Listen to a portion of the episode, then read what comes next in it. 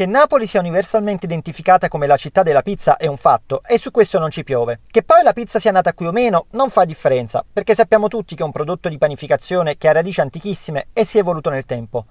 Però c'è un motivo per cui l'arte della pizza si è identificata principalmente con il capoluogo partenopeo è che qui c'è una tale concentrazione di pizzerie che molte di queste svolgono l'attività da oltre un secolo. Tale primato viene spesso riportato come un vanto, una sorta di sigillo di garanzia che associa l'anzianità alla qualità della pizza. Purtroppo non sempre è così, ma questo sarebbe un discorso troppo lungo da affrontare e onestamente nemmeno mi interessa parlarne. A me preme parlare di ciò che è buono, è una delle pizzerie storiche di Napoli che può effettivamente vantare questo parallelo tra qualità e anzianità è la pizzeria Lombardi 1892. Ecco, guardate, la data di fondazione è riportata persino nel nome per sottolinearne la storia. Poi però, andando a indagare, quella data indica l'inizio della prima attività di pizzaioli da parte della famiglia Lombardi, che non è sempre avvenuta nello stesso luogo. Infatti la pizzeria dove mangiamo oggi in via Foria ha iniziato la sua attività in mano alla famiglia Lombardi nel 1929 ma poco importa, stiamo comunque parlando di un traguardo quasi centenario. La domanda fondamentale è: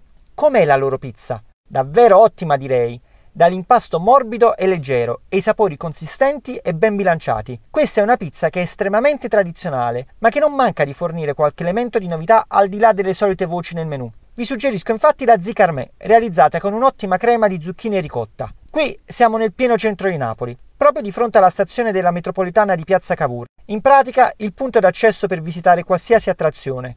E io ve ne voglio segnalare una che è spesso trascurata dai turisti. A pochi minuti di cammino c'è il Reale Orto Botanico, uno splendido giardino che raccoglie 9.000 specie vegetali differenti da tutto il mondo, con un totale di quasi 25.000 esemplari.